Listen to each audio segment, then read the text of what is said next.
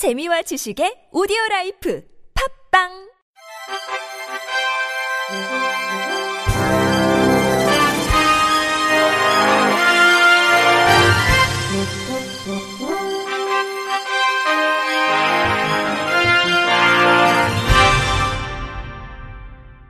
청취자 여러분 안녕하십니까? 7월 10일 월요일 KBIC 뉴스입니다. 서울 강서구 옛 공진초등학교 자리에 특수학교를 짓는 문제를 논의하기 위한 지역주민 토론회가 결국 파행으로 끝났습니다. 특수학교를 짓자는 시교육청과 한방타운을 건설하자는 주민들이 팽팽하게 맞섰습니다. EBS 황대훈 기자입니다. 여기 지역주민 토론이니까 강정민 아니면 나가라고! 어디 북한, 북한 동굴 욕설과 고성이 오갑니다. 몸싸움을 벌이는가 하면 의자까지 들고 나섭니다. 특수학교 설립 문제를 논의하기 위한 주민 토론회. 강서구 옛 공진초등학교 부지에 특수학교를 짓겠다는 서울시 교육청과 지역 특색을 살린 사업에 활용하겠다는 주민들이 한자리에 모였습니다. 초반부터 입장은 크게 엇갈렸습니다. 인터뷰 조연 서울시 교육감 특수학교가 들어온다고 해서 주민들이 생각하신 것처럼 그 지역에 어, 부정적인 영향이 그렇게 크지는 않다. 저희는 이제 그렇게 생각을 하고 있습니다. 인터뷰 김성태 자유한국당 서울 강서울 국회의원 허준 아, 선생이 이 지역에서 태어나시고 또 동의보감을 지필한 곳으로서 한방 산업이 어, 발전되어질 수 있는 그런 지역으로 예, 개발되어질 수 있도록 주민들은 토론자로 참석한 장애인 학부모 단체 대표가 지역 주민이 아니라며 퇴장을 요구했습니다. 시교육청은 해당 토론자들이 발언하지 않는다는 타협안을 내놨지만 이마저도 받아들이지 않았습니다. 토론회는 제대로 시작도 못한 채 1시간 만에 결국 중단됐습니다. 서울 지역에 특수학교가 세워진 건 지난 2002년이 마지막입니다.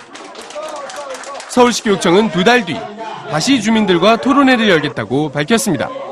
EBS 뉴스 황대원입니다. 청음회관은 삼성 사회복지 공동모금회 나눔과 꿈 지원 사업의 일환으로 청각장애인 평생학습 포털 하이런을 공개했습니다. 하이런은 청각장애인 생애주기 맞춤형 학습 사이트로 모든 자료에 자막을 입혀 전년령의 청각장애인이 다양한 교육 콘텐츠를 학습할 수 있도록 지원합니다. 서비스 초기에는 400여 개 교육 콘텐츠가 제공되며 올해 말에는 800여 개로 확대할 계획입니다. 청각장애인 당사자 및 가족들은 자막 지원을 통해 불편함이 개선되고 청각장애인들이 소외되지 않고 평등하게 학습을 즐기게 돼 기쁘다고 기대감을 표현했습니다.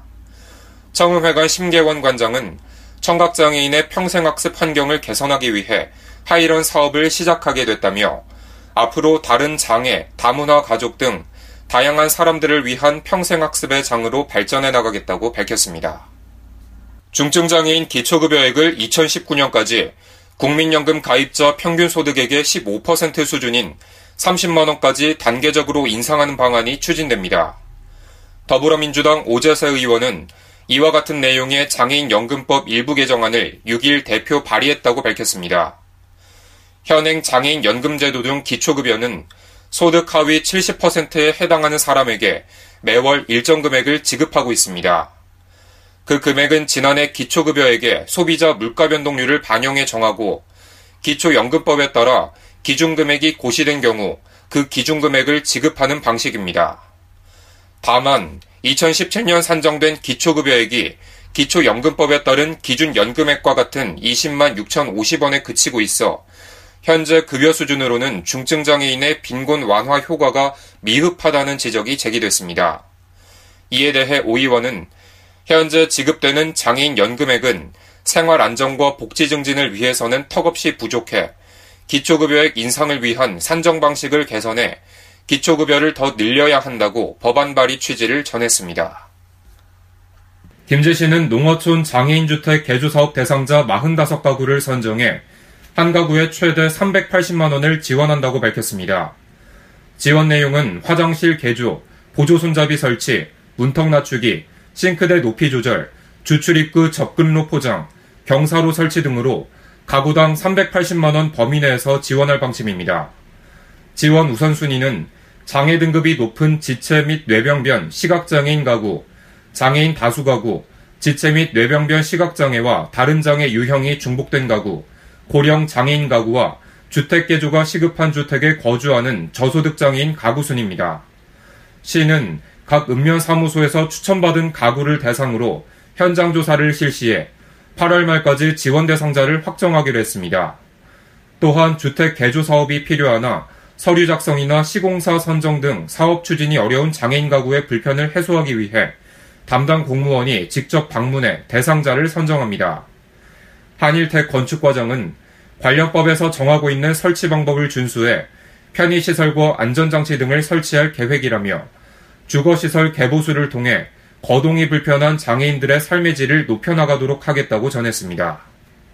부천시 보건소내 문을 연 재활운동센터가 6일 개소식을 갖고 본격적인 운영을 시작했다고 밝혔습니다.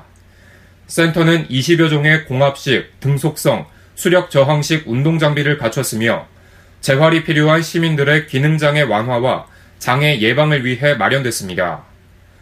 재활운동센터를 이용하고자 하는 신체장애인은 부천시 보건소에 접수해 상담과 평가를 받은 후 운동 목표를 설정하고 3개월 동안 매일 2시간씩 재활운동을 진행합니다. 3개월 이용 종료 후에는 지도받은 가정운동을 실천하며 주기적으로 보건소 방문과 전화를 통해 관리받게 됩니다.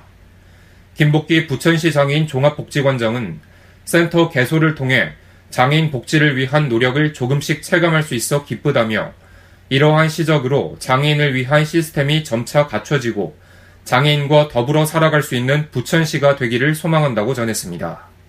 인천광역시는 7일 제13회 지적발달 장애인의 날 기념식과 자기관리 주장대회를 인천사회복지회관 대강당에서 개최했습니다.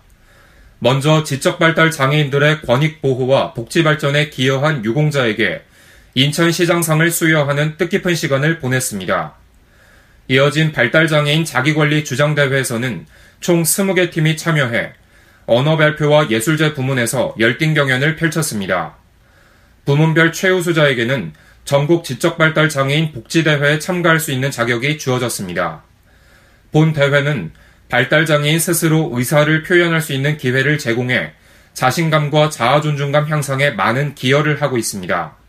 박판순 보건복지국장은 오랜 시간 노력의 결실인 자기관리 주장대회에 참여한 발달장애인들의 열정에 깊은 감명을 받았다며 인천시 장애인 복지 예산의 증액과 돌봄 가족 휴식 지원, 장애인의 사회적 인식 개선, 발달장애인의 양질의 일자리 발굴을 위해 더욱더 노력하겠다고 약속했습니다. 건양 사이버대와 전주시 장애인단체 총연합회가 7일 총연합회 회의실에서 상호발전 교류 협력에 관한 양해각서를 체결했습니다. 양 기관은 앞으로 상호보완적 업무 교류를 통해 총연합회 소속 회원들에게 배움의 혜택을 제공하는 데 협력하기로 했습니다. 세부 협력 사업은 전주시 장애인단체 총연합 회원에게 사이버 대학을 통한 교육기회 제공, 전주시 장애인단체 총연합 회원과 가족 입학 시 대학 등록금 감면 혜택 제공, 상호 보완적 마케팅 홍보 활동, 정보 교환, 각종 행사에 관한 행정적 교류 등입니다. 체결식에 참석한 서용환 건양사이버대 평생교육원장은 장애인단체 총연합회와 깊은 인연을 맺게 돼 매우 기쁘다며 장애인의 인권 향상과 자기개발을 위해 우리 대학도 적극 협조해 나가겠다고 밝혔습니다. 신재석 총연합회장은 건양 사이버대와의 협약 체결은 우리 연합회에게 새로운 도전이자 기회라며 연합 회원들이 그동안 간직해온 꿈과 미래에 투자할 수 있는 좋은 기회가 되도록 대학과 손을 꼭 잡겠다고 기대감을 나타냈습니다. 끝으로 날씨입니다. 내일도 장마 전선의 영향으로 전국이 흐리고 비가 내리겠지만 오후에는 대부분 그치겠습니다. 비가 오는 지역에서는 돌풍과 함께 천둥 번개가 칠 것으로 예상돼 시설물 관리 등에 주의하셔야겠습니다. 경북 동해안과 제주도에는 폭염이 계속돼 일부 지역에서는 열대야 현상이 나타날 전망입니다. 아침 최저 기온은 21도에서 26도, 낮 최고 기온은 29도에서 34도로 예보됐습니다. 서울과 수원은 낮 최고 기온 32도, 인천은 29도로 예상됩니다. 제주도 남쪽 먼바다와 동해 먼바다에는 강한 바람과 함께 높은 물결이 일겠으니 항해나 조업 선박은 유의하셔야겠습니다. 이상으로 7월 10일 월요일 KBIC 뉴스를 마칩니다. 지금까지 제작의 안재영, 진행의 김규환이었습니다. 곧이어 주간야구 외가 방송됩니다. 고맙습니다. KBIC